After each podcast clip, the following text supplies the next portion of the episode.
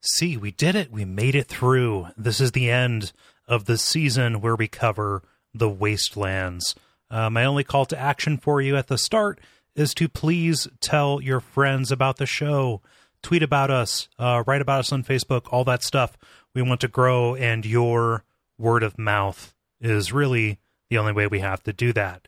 So, uh, thank you to everybody who has, and thank you to everybody who will, and thank you so much for listening. Now, let's go answer, or more appropriately, ask some riddles.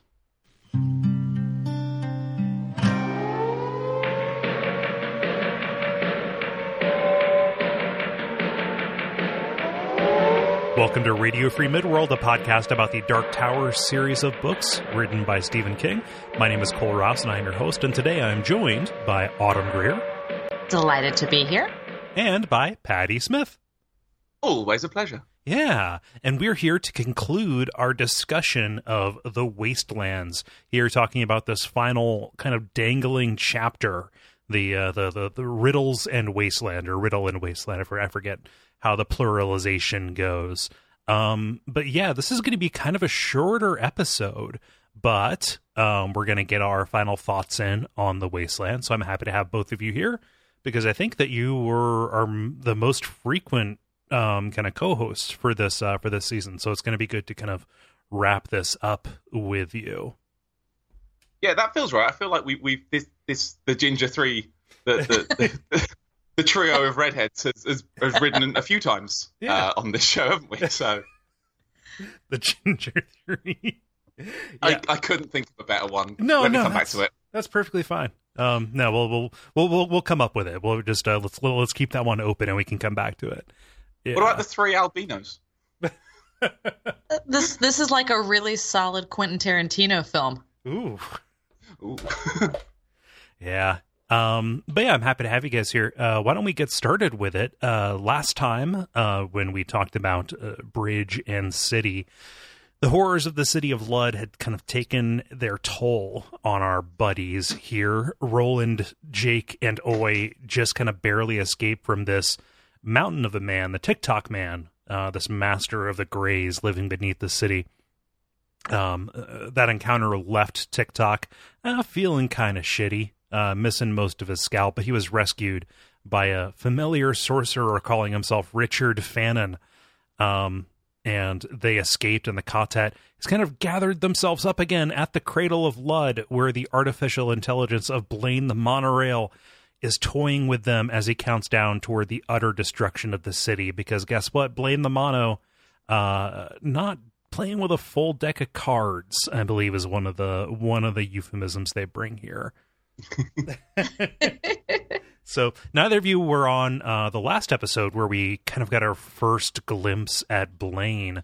I want to, you know, kind of rewind a little bit and hear from both of you, kind of your first impressions of Blaine as a character. Autumn, I'll lead with you.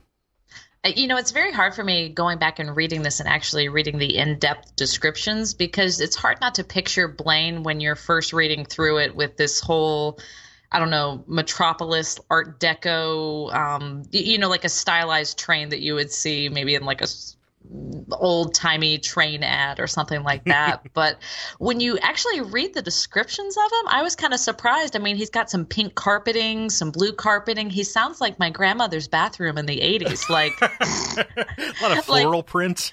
Yeah, like but having a pink train and a light blue train, like it just reminds me of that um, old pink Formica with the glitter in it. Like, I mean, I feel like there's something a little bit dated about Blaine that that uh, again, kind of rereading it this time, kind of kind of added something to it. I mean, it's a little bit ridiculous. Um, instead of being that like bright chromy train that I would picture, it's mm-hmm. I, I, I don't know. I I really enjoy rereading it this time.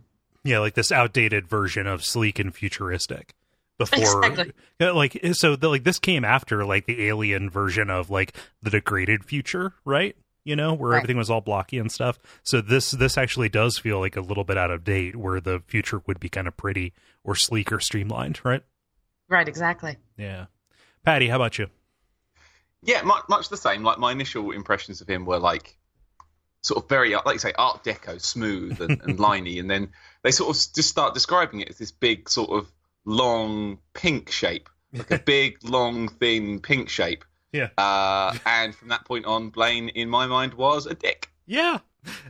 um, uh, you can't once you've seen it, you you you can't shake it. It's there, and it's got these little triangular, angry eyes at the front, you know, like a like a dick has. like a dick has. Yeah, Yeah.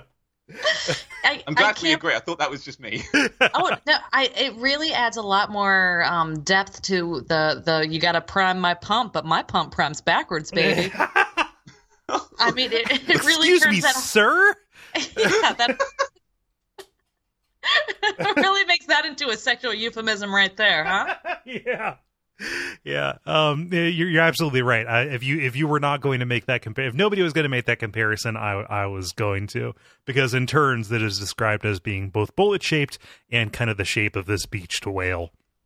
Um, it's uh, you know, kind kind of strange. But we're going to see inside this uh, that it is, you know, like Autumn said, this really outdated, this really uh, kind of lush uh, presentation that we have. But we have to get inside first. Uh, and Blaine is being very coy with us right now. You remember from the last chapter that they're uh, the only way that you can interact with him so far. Uh, they are kept across the room um, behind this gate. They've got this uh, little speaker box and a number pad that counts up to 100 uh, in this diamond. Um, and Blaine is this crazy AI who is obsessed with puzzles, and he presents them with this puzzle that they have to solve before uh, he lets them in and gives them any kind of refuge from the poison gas he is about to soak the city with. Uh, and the puzzle is um, that they have to prime his pump, but his pump primes backward. And again, I just have to say, "Excuse me, sir." how dare you and, and so they're trying to figure it out. They're trying to locate uh, where the pump might be. You know, like maybe maybe he has a fuel pump or whatever. Again, we have our buddies Roland and Eddie being very literal, but this uh, causes a little bit of an epiphany for our friend Susanna, uh, who has this reckon on what to do. Um, and I like this a lot. Mm, you can see her kind of. She's almost got it. Yeah, yeah, like it's, It's almost there. It's like I can feel the answer, but I can't see the answer. Like when you're doing a, a good riddle or a good puzzle, like you, you've kind of almost got it, but you just need that that the one little sort of snap, like ah. I love the way she describes. She says, "I've got the answer, but it's stuck. It's like a chicken bone at the back of my throat." She needs to use a Professor Layton hint coin Oh yes, just to just to let it free. I mean she kind of does. She asks Roland to do his bullet trick. I, what i what i really liked about Roland with the bullet trick is they note that everybody else there has to look away because they're about to get hypnotized. Like they're like oh not not today roland. Because i have to imagine like if it were me I, I mean this is why i shouldn't be a gunslinger but i i'd hypnotize everybody all the time. I'd be like autumn doesn't need to do chores when we get to the camp. Autumn is smart Yeah, I'm trying to think if there's. Well, we're gonna meet kind of the gunslinger equivalent of a Sith later, so.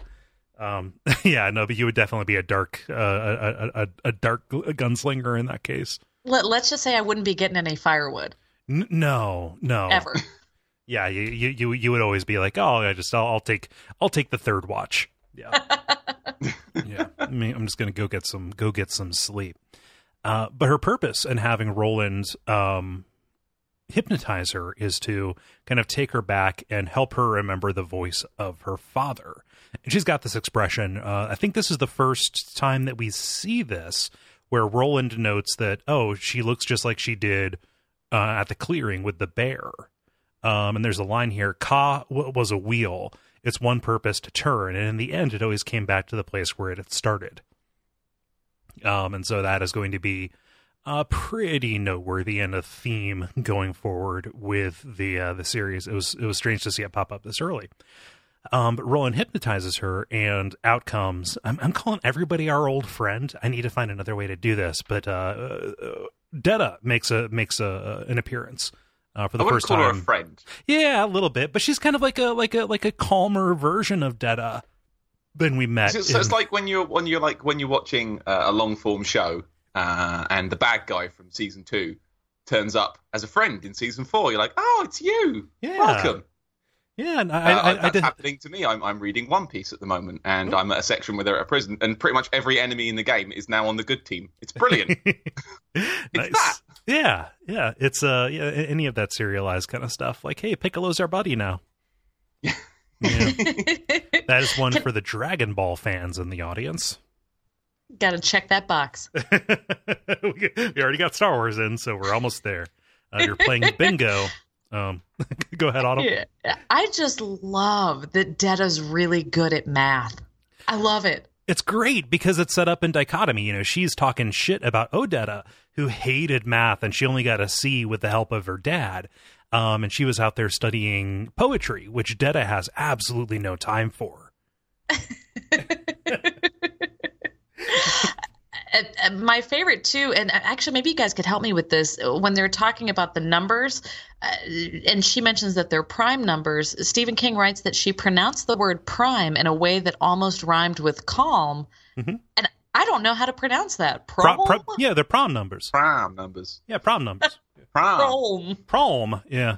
Uh, that, that, would be the way that I, that I would do it if I was doing that if I was doing that voice. But that that comports with what we know about Detta, right? She is this cunning, very kind of calculating person, and I just love the way that they again show this duality. Um, you know, even hear a book later, like with this different competency and different kind of passion. Like she comes forward and is like, "Okay, you dipshits, let me explain this to you in the most basic possible terms." And instead of just doing it, she actually like revels in like having people cross off the numbers for her. I I have to say as well, having Susanna or Odetta or Detta on my team when it came to taking a college entrance exam like the SAT. Mm-hmm. I mean, you you roll Odetta out for the verbal, you mm-hmm. roll Detta out for the math portion. Yeah. You just need a number a number two pencil and a bullet on your desk, and you're ready to. yep. You're, you're ready to get into a fine university. You have to hope that uh, they, they, they, don't get stuck. Confiscate the bullets at the door. Mm. They they do check your bag for bullets. Unfortunately, it's it's, it's frowned on these days. it's uh it's it's it's not great. Yeah. Eh, but a bullet shaped thing, like a like a a small, a very a one sixty fourth model of Blaine, I think would probably suffice. yeah. What's that he's got in his hand? Is it a tiny beached whale? No, no. What's that tiny dick you're holding? You're getting sleepy. Oh. Just describe my sex life. oh Jesus! Laura is staring at me right now. She has no idea what we were talking about. I yeah, I can't imagine being on the other uh, being being able to only hear one side of this. Uh, so good, good for her. Uh, ex- ex- extend. Face. That's what it must be like. Oh, ex- extend extend our thanks. Um, I shall not. Okay. Um, but what she does is she explains this kind of uh, heuristic uh, called the net of Aristophanes, uh, which I had never heard of before I read this. But just hey, you find the lowest prime, and then you cross out any of the uh, any of the multipliers, any of the you know things that could be divided by that. Then all of a sudden, you're left with just all of the non prime numbers. And so she's going through and giving this lesson while the countdown to doomsday is happening they're like, okay, there you go. She couldn't just do it for them. She had to make them do it for themselves. Right.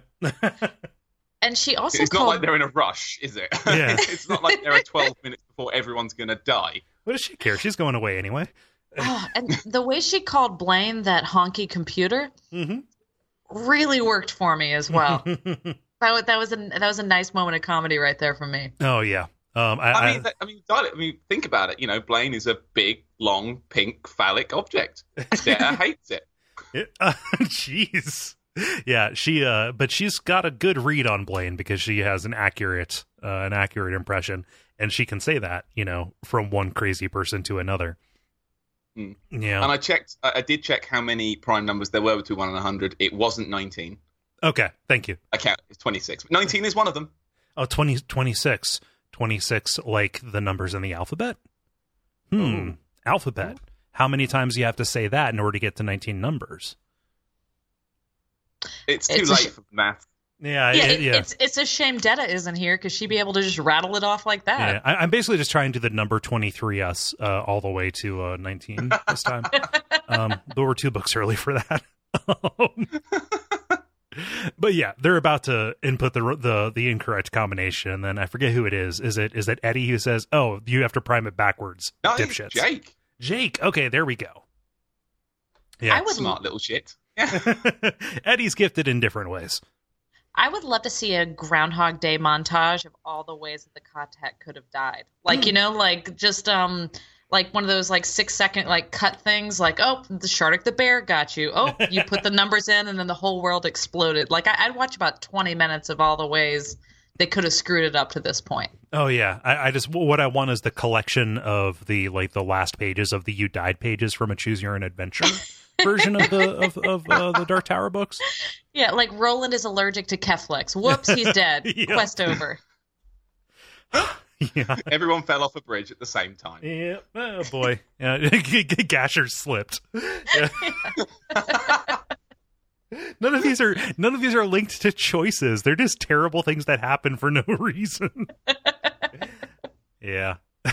So um they open up the gate by solving this puzzle and then blaine says all right well you better you better hurry because i'm not stopping just because you saw uh, just because you solved this also there are several gas outlets in this area um so scoot they get inside uh, the, the the the first car, and this is the Barony cabin. This is this you know this very ostentatious, opulently furnished, um, very plush first class kind of cabin. Uh, and Blaine, uh, being the master host that he is, even prepared an ice sculpture of Roland, accurate down to the missing fingers. Right, so I have I have thoughts here. Okay. What the fuck? like, I mean, how? I understand that technology is advanced and he's a magic train with some things it can do. We're we're, But, we're like- accepting a couple of premises on the way to this. He must have had that ice ready to go for a while, and then car- I, I could believe he'd carve it. But did he have the ice on board ready? Does he have cameras outside? How? Why? Uh, See- the, the Internet of Things is a wonderful is a wonderful phenomenon, Patty. See, I made a note of this as well because what I was wondering was would Blaine have helped them out? Like if they were like, "Gee, what's a prime number?" Oh, I don't know. Would would little Blaine have popped in? I mean, you've already got that ice sculpture going. You obviously want them to get on you so you can start your death run. I mean, would like little Blaine have come out and been like, "Oh, gee, maybe you can't divide three by one or two. Yeah. Uh, if if if you're thinking of Blaine as like a good DM, like a good dungeon master, uh, then yes, he would he would make sure that they failed forward, right? yeah, I th- I think that he is he, he is too vain to let them die uh, before before they give him what he wants, right? Yeah, he could have changed the password to one, two, three, four. yeah. Look, guys, I made this cool thing. I really need you to see it. Stop dicking around in the tavern. Get on with the damn quest. I made you an ice sculpture. It's resplendent. Just walk through the door. Just walk through the door. Yeah, ha- have you ever seen Edward Scissorhands? It's pretty much like that. Yeah. it's it's it'll blow your mind. Uh, but I'm looking at this and I'm thinking, hey, maybe John Farson had a point. If this is the first class and like they they just have a machine that makes uh that, that makes gunslinger and uh, royalty uh, ice sculptures, that's that's uh, kind of a dick move, right? From a dick train. Oh yeah, A, a dick train with pale blue, opulent carpet. Hmm. Yeah, it's um. Do you think in the other train is pale pink opulent carpet? Do you think they mirrored them? probably. Yeah. Yeah, like all the blues and pinks are switched around. I, I, it's something nice to think about in the quiet times. um, when they when they walk inside, you know, as they see this, they're hearing this voice that sounds very much like a more confident version of Little Blaine. Uh, this is probably what Blaine's voice sounded like before he split. You know, saying, "Oh, watch your step. Welcome to the Barony Coach. Praise the Imperium." Uh, things like that. The Imperium, I believe, never appeared before this and never appears again. Uh, so I do not know what that is a name for, unfortunately. But uh, Blaine, because he has to he has to play up the haunted house effect of the uh, AI gone mad, speeds it up to this high pitched whine and says, "Well, that's enough of that boring horseshit. Let's look at let's get the real game started." I mean, well done, Blaine. Uh, Yeah. That that could have gone for hours, couldn't it? Will somebody turn this off? Yeah. Like that. That's Blaine. It, it's Blaine the DM. Yeah, he's like, Mhm. okay, we're done with that. You know, you get the point. right, moving on. Let's do the fun part. Let's do the fun part. Look at this ice sculpture. Yeah, look at it. Just you know, just just break off a couple more of those fingers, pop them in your drink. Yeah. uh, actually, I would not trust the water in Lud if I were you. There's a lot of corpses uh, that are being rained on. That's Oh. true. Yeah. Um. So Blaine, uh, he operates on the path of the beam, and he can take them along the beam as far as Topeka. Uh, and Blaine is surprised that Jake knows this, but Jake, with his interdimensional children's book, uh, kind of has the playbook for what's going to happen here. And basically, whenever they question why Blaine is going to do anything, Jake just says plainly, "Blaine's a pain. Like he'll do it just because he wants to." I wrote a thesis on this. I got an A plus plus. yep. Kind of a visionary. Yeah. Um, um, and just to kind of pull this power move, saying like, "Hey, look at what's going on." As they're leaving the city, Blaine uh, makes the the walls and the floor disappear. Kind of does this weird little active camouflage, simulating the appearance of the outside world, which freaks everybody out. But Jake, who we've established is not afraid of heights because ah, he's already died to it once, right? um, and Roland, who is a, you know accustomed to magic, there's this cute little beat, you know, as they are passing through the the city and seeing people bleed from all of the holes in their body, um, where where Oy, um, you know, J- Jake sets Oy down, saying like, "Hey, boy, it's safe." He he steps on Jake's shoes and just like cowers there, like like he's a little platform of safety. Perfectly rational response Oh yeah, in in the situation of you're flying above a load of people who are dying out of well, yeah, blood from every orifice, right? yeah, Like it's bad gas, and like Blaine didn't Blaine establish earlier, like it's it's not good death. It's pretty painful death, guys. It's it's not good. right. Oh, What I- fuck you, Blaine. what I think is a little bit s- sad about this is it's obvious that Roland's world is a very literal world because if Blaine can control like these computer generated images, obviously memes don't exist in Gilead. Like this would be the perfect spot for like a like Ted Cruz is The Zodiac Killer or, or Mm. something like that instead of just rushing through the air. I mean, what a shame that memes don't exist in Gilead. Uh, which raises the question: How do we know that any of this is real? Uh, that that that he is not just putting Ooh. together this image to freak them out. Are you red pilling me right now? No. Very much so. No, no. I just the, the the the the thought just occurred to me. Uh, but yes, if Blaine was written today, he would totally be a meme lord. I mean, he's he's, he's mentally ill. So While you were having premarital sex, I studied the train tracks. Oh man.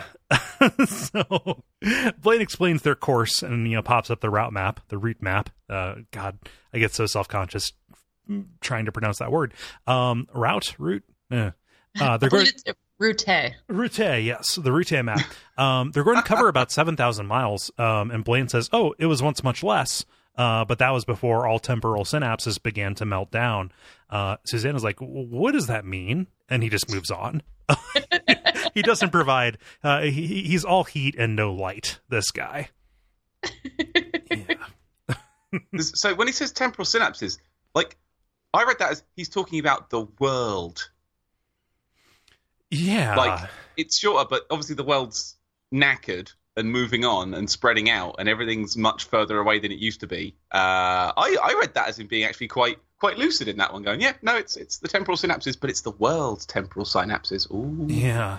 I, I you know I'm actually really really curious about that because the way he describes it um is that like oh it made me think he was just miscalculating how far they would end up going. Like his own temporal synapse makes it seem like he's going there. But because we know that the beams are technological you know if there is something you know technological to the way that the world is held together the temporal synapses in the system would be the thing that would you know start stretching space and time as stuff gets you know all messed up right? Yeah. I really like how shitty Jake is about Blaine too. Like in his head when he's like, "Oh, I guess you don't know some lady wrote a book about you, dumbass." Like I mean, Jake is being such a teen. Like Yeah. whatever, old man. Uh, doesn't seem so smart to me. Where me. are you going? To- Topeka, I bet. Ugh. Yeah, big phony. Uh, rolling his eyes. oh man, Roland Caulfield. Yeah. Uh, both both Jake and Roland are kind of in a in a similar boat uh, with uh, with the rea- with their reactions to him. Uh, Susanna and Eddie are kind of meeting Blaine on his own terms. um, there's there, there's a little bit of uh, kind of metalness to this, uh, not only in the fact that Blaine has this real devil may care attitude about like, oh, the tracks may be broken, but you know it's more fun this way, right? Like I blew, I, I purposefully blew out my sensors to make sure we wouldn't fly off into the air at 800 miles an hour. Um, you know, because uh, you know for for fun. But then we start. Thing is- good. I think Stephen King missed he missed a step here because now I'm rooting for the train. It's more fun. Like, this. I'm like, yes, yes, it is. this Blaine seems like a really cool guy. Yeah. He's gonna go out. You know, like the, the best way to die, which is upside down in a Lamborghini on fire. Oh, like, yeah. That's how that's how you want to go out. Oh, without a doubt. Yeah, screaming through the pearly gates in a, a burning upside down fireball. That's that's where you want to go. Yeah, yeah. It it really says a lot about the stakes that they forgot Susanna's wheelchair and nobody cares. They're all like, okay, whatever. We just gotta live through this. We'll, we'll, we'll figure something out. They, they they didn't realize it until they were like passing over the wall out of Lud.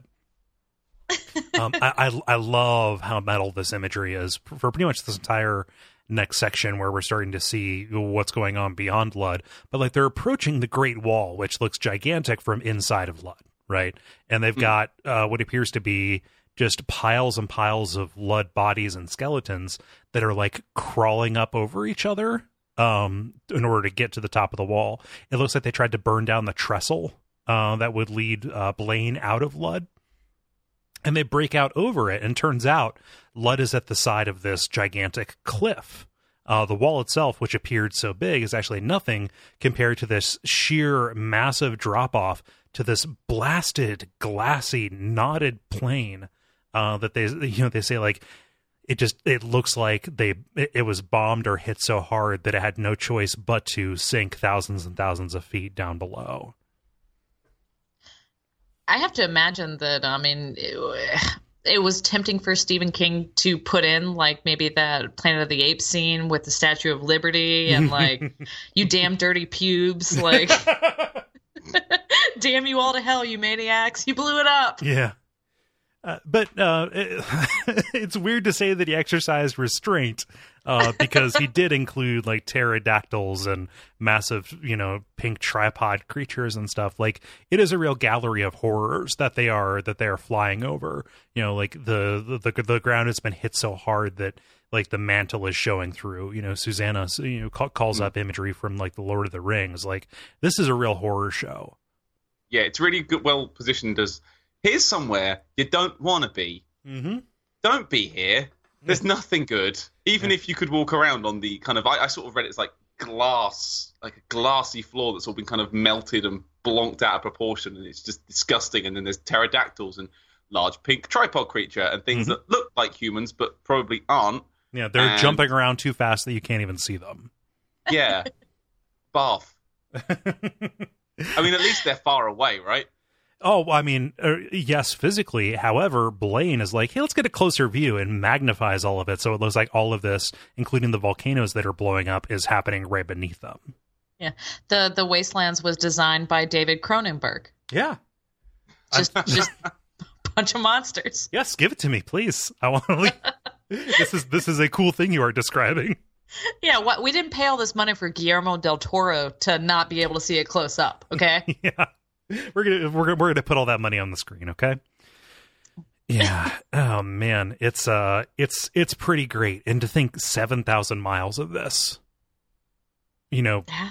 yeah, I don't know. I mean, like the, the whole the, the, the title of the book, you know, is the Wastelands, and Mhm. I think up till this point, I was assuming that the bit up to the city was the Wastelands, but nope, Mhm. nope, there was a whole wastier land yeah, just just round the corner through the through the wall that you thought was quite a big wall. Nah, it's bigger on the other side. It's it's everything's bigger in the Wastelands, the America of Wastelands. yeah, yeah. Like, oh, you know, all those like towns that have been ransacked and burned over, and just the uh, you know the desolation of this civilization that was once there. Okay, yeah, that could that could be the wastelands. No, here's this massive dead city that is full of Mad Max people.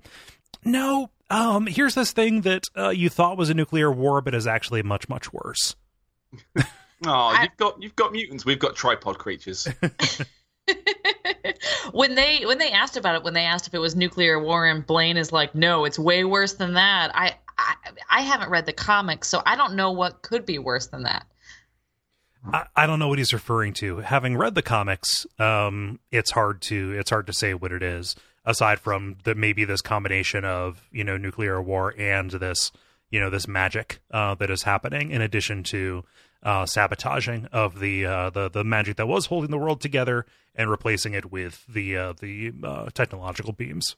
I, I think guess you had the, it with Cronenberg's. I, I think you had it with Cronenberg. Like Yeah. it's like that Rick and Morty episode where Yeah. they Cronenberg the entire planet by accident. Yep. That. either that or the people of Lud were adamant that they did not believe in climate change, right? Oh yeah, Oh. Careful, you'll anger the internet. Uh, it's hard. It's hard to laugh about that. I know we laugh about a lot. It's it's hard. Laugh, but it's, it's just so hot. yeah, I'm so, hot today. It, it actually is really, really warm. It's terrible here as well. oh, jeez. Um, but yes. and they're like, "Hey, can you stop showing us this fucking nightmare show?" And you're like, I, I love Blaine's response uh, because he's such a hypocrite about this. He says, "Oh, for someone who came to me begging for a ride, you are very rude." Well, I'm. Mm, I mean, say you're hitching a ride and a truck guy picks you up, and as you're driving along, he just he just lifts his shirt and just shows you all the pustules and boils on his tail. It's like, Right. can you can you not? Just wait, you're ungrateful. Sir, can you can you close your fly? This, this is I like can what see happens bla- when I can see you're playing the mono. Oh, jeez. it's like making Hannibal Lecter into RoboCop. Yeah. Like, wow, you were very rude. so let's learn a little bit more about uh, about Blaine himself because he is uh, by turns this good host, right? Who makes uh, who makes you your uh, your your ice sculpture complimentary. You know, just if you're not doing that for any time somebody comes over to your house, including the electrician, you are a bore. Um, and he's also also like saying like, "Hey, I have all of the music in the world from all these dimensions. Do you want to hear the Wagog? Because I've got the Wagog. It's like a bagpipe. No, thank you, Blaine. Uh, do you want to hear some ZZ Top's Tube Snake Boogie? Well, closer to it, but Eddie doesn't have a real taste for that right now, having uh, you know, just seen thousands of people die to to you know to Velcro fly. I I loved this little like it was brief, but this little Wagog sing. Like all I could think is about Bango Skank and his wailing whale gog or Wagog, and and then Roland like you know Blaine's sitting there talking. He's like, oh yeah, that's a bagpipe that they play on the upper levels of the tower. And Roland's like, wait, what'd you say? Um, like let's get back to that. He's like, what What do you mean it's played on the upper levels of the tower? Wait, did somebody say tower? It's like when somebody says uh, propane around Hank Hill, like just his ears perk up. exactly. Oh man. Um, but there's uh some kind of messed up psychology to Blaine. Last episode I talked about how how how how cool it is that you know he is an AI who is dangerous, but not because he has achieved, you know, any kind of sentience, right? Like he was built in with that and he functioned with it, but as a result of all of the stuff that is going wrong in the world and the way that the physical rules are breaking down and just you know thousands of years of isolation by this point uh he has gone insane. Um and he gives like many many reasons about it. Um many many reasons for this. Uh from i'm bored to i can only conclude that this is a spiritual malaise beyond my ability to repair. Uh so blaine is depressed. Which is shitty. And like it's a, a strangely human motivation. I know we made a couple of jokes about mental health here, but like it's a strangely human motivation. The fact that he would jump to that, you know, like he's a machine who's having this spiritual malaise. I imagine that's what my laptop says every time I don't connect to the internet and install updates. Like it's just like Windows XP is like, wow, I have got some spiritual malaise. Adobe Flash has moved on. yeah, exactly. See, I kind of got like a, a slight parallel to, to like GLaDOS from Portal yeah. a little bit here. Uh, when you sort of you learn in the second game that one of the modules that's built in is like do tests or or you will feel bad. Mm-hmm. And then the more tests you do, the worse you'll feel when you don't do them. So keep doing tests. Like he wants to do riddles. He wants to you know, he wants to be interesting, and there's no one there to be interesting with him, and he's Yeah. he's just he's bored to tears. so you know what? Done. Finished. Yeah. Kill me. And it's like the the only reason that he didn't end his existence sooner um, was because he heard this rumor about a gunslinger coming out of the east, um, or out of the west rather. Um, and so like he figured that okay, this is my chance for a last hurrah. And this is when the, the time scale gets weird. It's like, who told him? I've got sensors. internet, Internet of Things, man. That's True. He's like, there's some refrigerator in Lud that was like, is that a gunslinger? beep beep boop boop. Do you think he'd been working on the, the ice sculpture for months? Yeah. Yep. Just perfecting it, just scrapping so many of it. Everybody's like, we're so thirsty, we're so hot. Like, no. This goes into the drain, it goes over the cliff. Yeah. Cameras in the lobstrosity. It's like, oh, his fingers are gone. Right, ah. start again. but we can just remove them. No, we can't. He was holding a gun in that hand. Now that hand is pointless. Yeah, but he's just lost this purpose. I think there's like a there, there's this uh, kind of for want of a nail kind of thing. Like, yeah, it's it stopped making sense to serve the people of Midworld, and you know, like a thousand years ago, and you know, about fifty years ago, it stopped making sense to even you know make this train run for the people of Lud, and like just everything was lost to despair after David Quick arrived. Uh, we remember David Quick uh, was the harbinger who kind of led to the takeover by the Greys, and he settled into this role of a god because people forgot that he wasn't just the voice of the train. They forgot that he was the voice of the computer and the voice of the city. Like, Blaine is not this train. He is, in fact, a pain, but he is kind of the managing. He's like the, the, the AI administrator for the entirety of the city of Lud. And for the past, you know, 50 or so years, he's been in hibernation mode, just writing the god drums for the Greys. Mm. He sort of says it on the way that he, as as the city computer, he's designed to serve the needs of the people, and they need him to be a god. So he's like, "Cool, Yep, I'll be one. yep, you've got no riddles for me, so I guess this will have to do." Yeah. Do you guys like Velcro fly? That's all I got. Um, I know it's not all he has. He could have given them. He could have given them anything. Yeah, Could've uh, Bango Skank and his, his Some yeah, Wailing Wagogs. Wagog. well, yeah, yeah. Uh, uh, we learned a little, a little bit about Patricia as well. Again, the train that we saw in the river um, on the way into Lud. Uh, he believes that she killed herself about a month ago, but it was you know long before that. Uh, you know, again, he's this unreliable kind of point of view. Autumn. It, it's just like in Westworld. These these these what violent delights have violent ends. Yeah. and so uh, his violent end was going to be to you know off himself, but then hey, Riddlers are coming along. Um, it's very uh, kind of sad how callous he is about what happened with Patricia. This this kind of note about her um, sobbing because she got very lonely after an, electri- an electrical fire kind of cut her off. Um, like he got she ti- wouldn't stop sobbing or something, wasn't it? Right, right. It's like, oh, here's this here's this train, here's this other voice who does nothing but cry. And so he deactivated her controls so she would be able to, you know, drive off of the dead tracks into the river. And like it was either that or just let whatever was wrong with her spread throughout the entire system. It's very uh uh I mean it's a very dick move.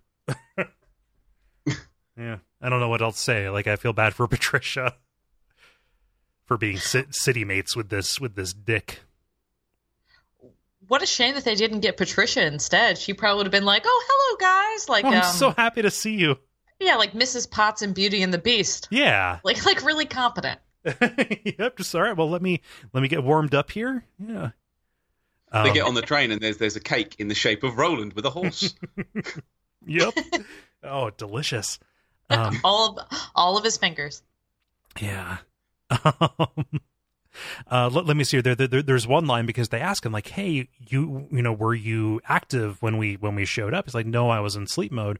Well, why can't you just stay asleep? There's just this one line. He says, "Because there are dreams." That's terrifying. It is. What does an insane computer dream about? uh, Electric Sheep. Oh, Sorry, man. oh, You, you, you, Whoop, you, you- I'm off. you can't you can't set it up and not expect me to spike it. Okay. Yeah, that's fair. I, I got dunked on. Yeah. Sorry. so some somebody would have somebody would have tweeted and said, "Why didn't you say?" Yeah. That's fair. But no, it's like it's it's past it's passed without remark, you know. um and you know, he's even talking about this because like, oh, you know, just uh, here's how deranged I am. Uh fact and superstition, they're kind of one and the same for me now. And he even remarks on that. He's got like the self-awareness. It's very silly that it should be so, not to mention rude. Like his own he thinks he thinks his own psychosis is rude because that doesn't make any sense, but he is very much leaning into it. So, um, and yeah, like like I said, this is this is a very quick, quick chapter. But but before we get to the uh uh the kind the kind the kind of uh falling action of this and get to the cliffhanger, like what do you guys think of just this characterization of Blaine as you know this kind of eternal thing that is showing the effects of what happens when everything goes sideways like this. I kind of like him. I mean, he is a dick. Like that. This train is a mean, mean, bad train. But, but if I was an AI computer that had been left to just sort of sit by myself and all my memory banks are sort of failing and everything in the city's going wrong, I'd probably have gone a bit strange by this point. So I don't think that Blaine is inherently evil. I think that he's just gone absolutely spark crazy mad Right. and isn't really in control of what he's doing. I think he's just reverting back to just that sort of base need of hmm, like riddles. like I, I think that's what he reverts to is is, is basically he's lost everything else. He's just got this one thing that he can still comprehend and he can still deal with. Mhm. Um, and yeah, he's, he's lost his control. Like there's no people left. Um, and I, I love that he speaks in capital letters the entire time just really, really forceful the whole time, just loud. Like that's how I read it. Just like 18 speakers all around them yelling at them the entire time. I, I kind of feel a bit sorry for him, even though he's a dick. yeah. I mean, well done, Stephen King. You've you've made me like an insane murder train. Good good job. Because after Charlie the Choo Choo, I was like, yeah, trains suck. Not Yeah. not a fan of that train. That's an evil looking train. And after I saw the picture on the mm-hmm. cover of the Charlie the Choo Choo physical book that came out, I was like, right, done with this. Yep. I don't trust him. I don't trust him one bit. train. Yep, those those are evil eyes. Whereas there's these eyes are just. I, I'd imagine that his his sort of weird triangular train eyes Mhm. are sort of more know, empty. Yeah. There's no malice really left in there. He's just this is all he's got left. That's how I read it anyway. Yeah. I mean, anything human about him is what is, is, is about his appearance is brought to him by the people who look at him, right? Hmm. Um, and he's got this just kind of different, this kind of different relationship to cause and purpose than than everybody else does. He's not evil; he's amoral. Um, but he's also completely deranged. Autumn, I want to hear what you have to say. I I think Stephen King does a really good job of making you empathize with some of his worst monsters. Like Right. there there's a moment when you read a book like The Shining where you're like, "Oh no, that poor hotel forgot about venting that um, you know, like pressure heater. Oh no.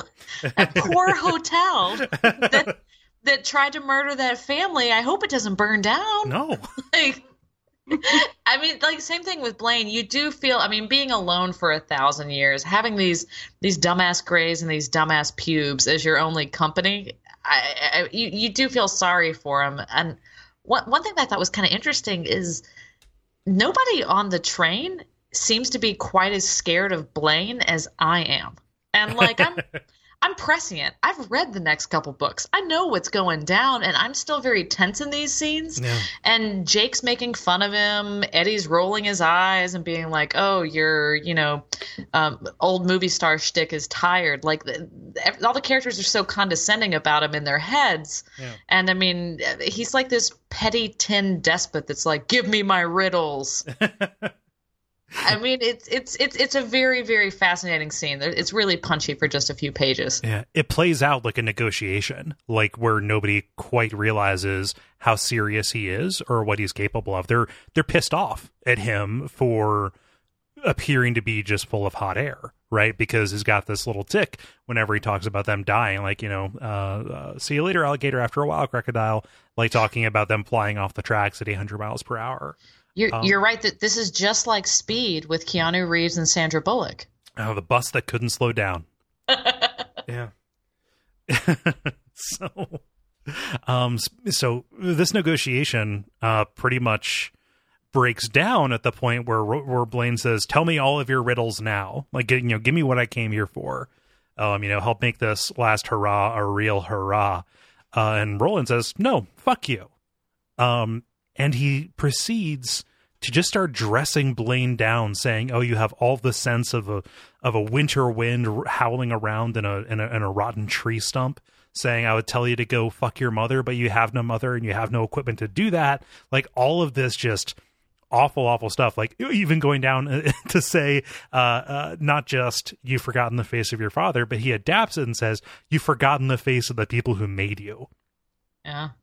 I mean, if the train really was a meme lord, uh, it, it would be sort of calling this savage right here, wouldn't it? yes. this, this I, is like, go on, Roland, like shoot him with your word bullets. I do wish that maybe Detta had popped up and said, I can't call you a gray meat and tell you to tug on your itty bitty candle because she, she, she could have popped up in here. Oh, she certainly could have. Like she could have, she could have really piled on. But it's really a Roland stage, and Jake is just over the moon at this. He's like, oh my gosh, this guy's the coolest. Because um, they're all looking at him smiling, aren't they? Like Eddie's yeah. got a grin on his face. Susanna's like wide naught, and Jake's just adoration, just yeah. like, go on, my son. but but the guys, like, Roland's really cool. He is very cool. This is he's the, just so cool.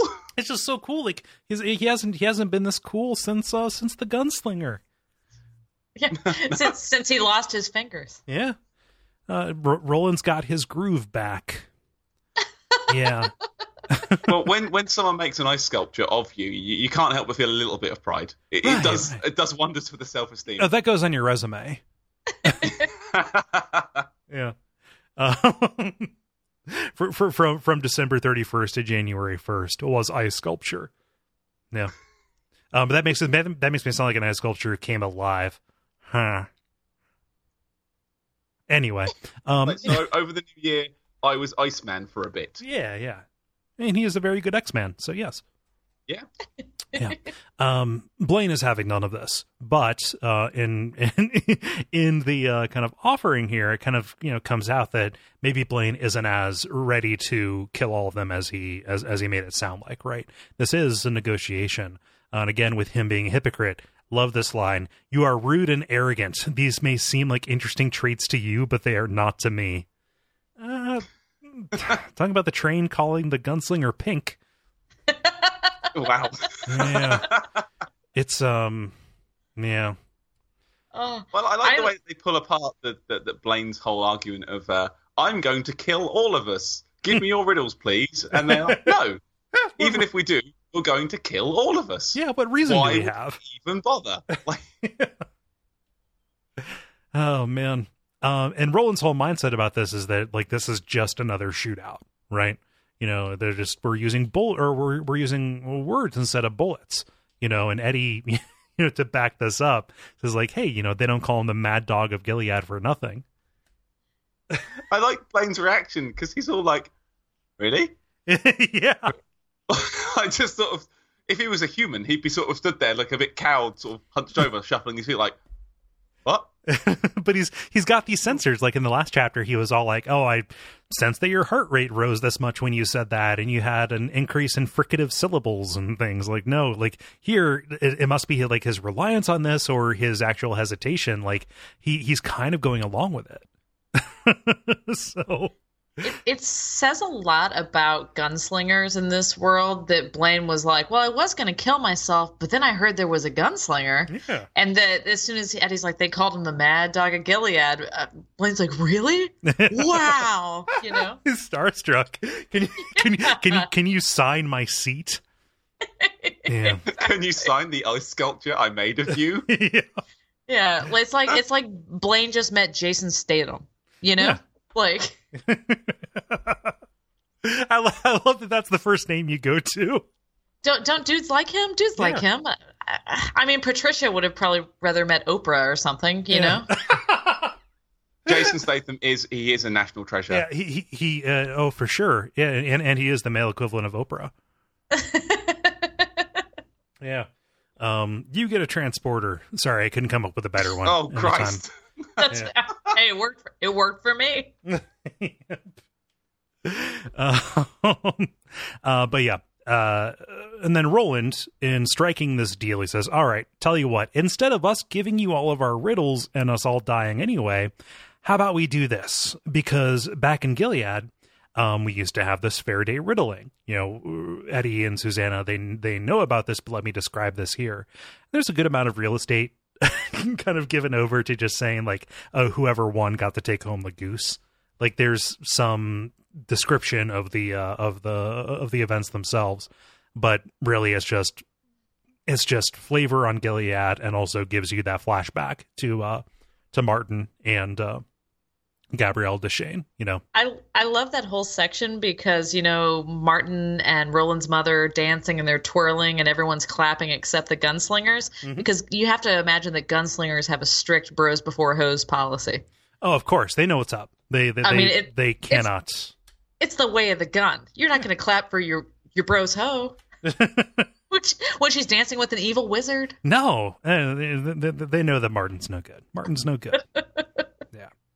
Um, but this, this, you know, tale of civilizations past, like this convinces Blaine and says, all right, I'll tell you what, you are ka-tet, one for many, so am I, whose ka-tet is the, str- whose ka-tet is the stronger is something we- we must now prove.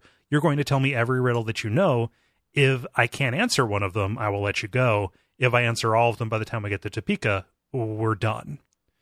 You know, cast your nets, wanderers. Try with me your questions and let the contest begin. And that's where this book ends. Whew. And we don't hear anything more until five years later. Um, I believe that Wizard and Glass came out in like 1996 or 97. Uh, and So, so as a as a relative relative newcomer to the series, you know, I've, I've read these books in the last couple of years. Did either of you guys read them as they were coming out? Like, was this was this shitty to deal with? Because I imagine it, it sounds like five year gap is pretty shitty. I I read up through the Wastelands, and then I think I probably had to wait maybe two years for. Uh, so I didn't have the true experience, but I probably had to wait about two years for book four to come out. I I think the rub with some of this, I mean, they spoil you rotten with some of these young adult trilogies where the book comes out like clockwork every year, year and a half. It, it, the problem with some of this, and coming back and rereading it now, I, I didn't give as much credit to some of the books as maybe they deserved because I was like, I mean, after you wait three years, four years, five years, two years, you're like, anything that you read is going to be a letdown because you've built it up so much in your head. yeah, mm-hmm. I think the way that you read it, Patty, is the perfect way to do it when you have everything available and you can make some some fair judgments. yeah. I I I'm like you, Patty. I read I read these after after at least the first seven books were out. So there Yeah. were you know there was no real cliffhanger. It was just load up the next book on Kindle and you're good. Uh, I can imagine being very frustrated by this. Um, and King anticipated this. Like he has this afterword that basically says, like, "Yep, I'm pretty surprised uh, as you are." Uh, it reads to me as genuine um, because you know of what I of what I know about the way he writes. You know, from on writing and hearing other stuff, um, and he's got this line saying, "You know, I must never, never, uh, nevertheless insist that I was as surprised by the conclusion of this third volume as some of my readers may be. Yet books which write themselves, as this one did for the most part, must also be allowed to end themselves." So, um, it's hard to tell if he was afraid to end this because he couldn't think of a good way for them to get out of it. Um, he he alludes in this afterward saying, "Hey, uh, like they're they're going to get out of it. Um, I I know that." And he talks about how the next book is going to concern itself with Roland's past and tie up uh, the loose ends with Richard Fannin, uh, the sorcerer from the last chapter, and uh, and uh, the Tick-Tock man. All of that, but um, it's basically sa- it basically says, "Hey, every time I do this, it gets harder and harder, you know, to go in and get out what I need to get. So it's hard to Hmm. figure out why the decision panned out this way, especially when you look at book four and, you know, you see that it starts like literally a couple of pages. Like it, it recreates or just basically reuses the last couple of pages of the wastelands in order to start it up. Like it is the exact moment where it picks up. But I- Previously on the Dark Tower.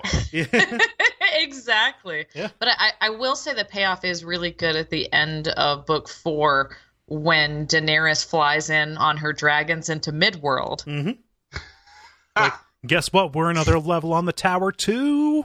Spoilers when I've not watched the series yet. Christ. I, I like to think it's going to sound a bit flippant, but I, I, I like to think that maybe King he just didn't have enough good riddles at the time. Oh yeah. Like if you're going to do a riddling contest, you want to have at least you know maybe ten bangers, like really really good ones, and maybe Yeah. he had two, and he's like, well, can't just have Yeah. me do two. He's he's like red touches black. Is that a riddle? No, damn. Mm. Leaves leaves of three? Nope, that's not a riddle either. I am very unclear on what a riddle is. Yeah. But but tracking back to what I just said, I just want to say before we finish up, I, I just cannot wait to see Idris Elba ride that dragon into Midworld. No, it's gonna be great. Uh, it's gonna really, it's gonna really tie everything together. oh, that movie's coming out so soon. Um, I think as people are listening, that is the next episode to come out. Is the one about the uh, about the movie. Oh, We're recording this a little bit. I mean, we're Ooh. we're early, um, just because that's how I like to do stuff. But um, but yeah, like that's uh, like that's going to be part of the uh, part of the inner season, part of the between seasons break, is uh, the episode about that. Yeah. Um. So, final thoughts on the wastelands as a as, as a whole. Um. Here, here at this at this point, I want to congratulate you, Patty, because you have finished the series, right? I did. Yeah, I finished it like last week. Nice. And what do I do with my life now? well, you just uh, you just put it on the back burner, and then you just uh, Well, break it out. I finished book come- seven. I finished it at work on a lunch break, and I finished it. And I put the book down. I just sat there quietly for about five minutes, just not quite sure. Do I do I get up now? Do I go on the internet? Do I what do I do? with my hands, I don't know what to do with them. I was just empty. My hands and my eyes. Yeah, and then then then I finally watched the trailer for the Dark Tower film because I've been waiting because I was worried oh, nice. in case it spoiled it, and now I'm more worried. because it doesn't look good. No, it looks really bad. Yeah. well, the the good news is that you have what like a thousand pages of Insomnia to read for like a couple tie-ins, and then eight eight hundred pages of It to read for a couple tie-ins. Oh, 800 pages. I'm sorry, 1400. Oh, is it that big? Ooh. I think it is a. I think it's a 1200 page book. I think the extended edition of the Stand is is 1400. Looks like we got a real Blaine on our hands, right? Guys, I just want to read a short book. yeah. No. Can I not just read something that's like 150 pages and it's done? I can't do this anymore. It's wearing me to pieces. Here, here's here- here's my question for you, Patty. Did you read uh, The Wind Through the Keyhole? Uh, I have not yet. I couldn't find a copy of it, and I, I was thought, should I wait? No, I have these books here. I'm reading them right now. Yeah, I- yeah. Once I got into it, I, I kind of kicked back off at Wolves of the Cala and then just Yeah. basically didn't stop. Yeah, I would I would say give yourself a break. Um, but uh, but Wind, Wind Through the Keyhole is a shorter, breezier book. Good. Yeah. I need Um, a break. Yeah. but um, but uh, ki- kind of uh, final summations or thoughts on on the Wastelands, Patty. just a brilliant, brilliant book. I don't think on my first read, I don't think I gave it enough credit. Um, my, I think my favorite from the series is Wizard and Glass, and I think the fact that I read that that was my favorite kind of overshadowed the ones before it. Like, oh, they were okay, but they weren't Wizard and Glass. Right. Um, but having you know read through this again and just seeing all the different sort of things they go through, it's a really good book for setting up. It sort of sets the quartet up for the rest of the series. Like you, you learn more about them. They're together now. You know, you've you've brought Jake in properly. It's a real sort of coming together. You've got that great moment in the middle where they just go to a nice town with some people and just have a lovely day. Just have a lovely chat with some nice old people uh, and just bring it down a bit. And then everything from getting to the city of Lud to flying across the wastelands on a mad dick train. like it, it doesn't stop. Uh, and it happened again, you know, as I was reading through the chapters for the uh, for the show, and we sort of get to the end of like I think we got halfway through Lud when we left Gasher in the sewer. That's where we kind of got to the last point. I'm like, I want to keep reading this again right now. Yeah. When it goes, it goes. Um, I just I, I really like that we take the time. They're doing some, you know, some pretty action-packed stuff, but you are learning more about the characters and how they interact and sort of the way they are gelling together during the book. So it's it's kind of an event book, but it's also an interstitial uh, growing book. Yeah, if that makes sense. Yeah, uh, I mean, I'll, I'll, I'll throw mine out because you pretty much summed up my thoughts. It's great to see everybody settle into their roles. You know, like they're finding their place on the team. Um, you know, showing their different kind of competencies uh, and kind of growing together as a group, discovering what this kind of mystic connection means. Um, and yeah, like it has these incredibly high highs. It's a very diverse book in terms of like action set pieces. I mean, the fact that it has th- you know three villains who could be the villains of their own books uh, is is kind of ridiculous in Gasher, Tick-Tock, and Blaine. Um, and a giant bear. Oh, of course, yes. Yeah, so four like, giant bear. Well, you know, four of these just kind of just you know terrible adversaries uh, that they that they have to go through. Like it's it's rich with incident, but it does give plenty of context, you know, for these characters, and you know, gets you to know them. Um, Autumn, how about you? I think that uh, our actually being on the the Slack channel and everything, I'm always fascinated by which books are people's favorites. And I, guess when I take my um, BuzzFeed quiz about which Dark Tower book are you, you know, you, you ask the questions, how do you want to get into town on a train, on a mule, um, in a wheelchair? Like this is, this is my favorite book. You, you know, like I, I would actually work the BuzzFeed quiz to be like, oh no, there were definitely a lot of gunslinger burritos. So that's my favorite food. Definitely yeah. not astin and Pepsi like I mean, it, this is absolutely my favorite book of the series, which doesn't take anything away from the rest of the series because they're all they're all so different in length, in tone, in pace, and everything. But um, th- this is this is definitely my my Which Dark Tower book are you? Um, uh, ideal result that I would share on Facebook. Yeah. Man, naming favorites, favorites is so hard. Uh, I kind of, I kind of envy your ability to just come out and say like, yes, the Waste Lands I love all my children's, but the Waste Lands above all. I, I don't care for book seven, which is Job. Oh, yeah. Book seven has a lot of Job like qualities. but but but yeah, I, am sure when you take my quiz, Cole, that I'm, I'm going to make up right now. Um, I, am sure you'll find out the the answers you've been searching for. like you're going to have to make the quiz now. Um, just so just so you know, because you promised it. Um, well, thank you everybody if you've been listening since the beginning of the of the show, or if you just tuned in to hear about the Waste Lands, this cool, cool book that we just talked about. Uh, we're so happy uh, to have you here, Autumn. Where can people find you um, on the internet? Uh, you can find me on the Duckfeed Slack channel in the Radio Free Midworld uh, section. Uh, you can also find me on Twitter at, at Mrs. Greer. That's at M I S S U S Greer. Um, yeah. Awesome. Uh, and Patty, how about you? Uh, you can find me generally on Twitter uh, at Paddy Stardust. Uh, I also co-host the Twin Humanities Dark Souls podcast, um, and that you can find on at Twin Humanities. Uh, yeah, find me on Twitter. Say hello. Yeah. Uh, Pro follows both, and you can find me on Twitter at Cole Ross, K O L E R O S S, and on other shows here at duckfeed.tv. Um, if you want to leave a rating review for this show, we would greatly appreciate it. Tell your friends, especially as we're getting into this uh, mid-season full of some really popular stuff. Uh, the Mist has just gotten that uh, that weird TV series that I need to go watch. Um, we're going to be talking about these movies that are coming up. The Dark Tower movie. Want to talk about the It movie and a little bit about the uh, the miniseries as well um, and uh, also the stand. Like there's it's there's some really exciting things happening here uh, over the next couple of months in this protracted break that I've designed to emulate as closely as possible the break between uh, between the Waste Lands and Wizard and Glass. Um, but we're so happy to have you here. Um, let me think here. What else is there to do? Ah, if I if I remember anything, I will mention it at the beginning of this episode. Uh, but until next time, um, I want to say want to wish you long days and pleasant nights.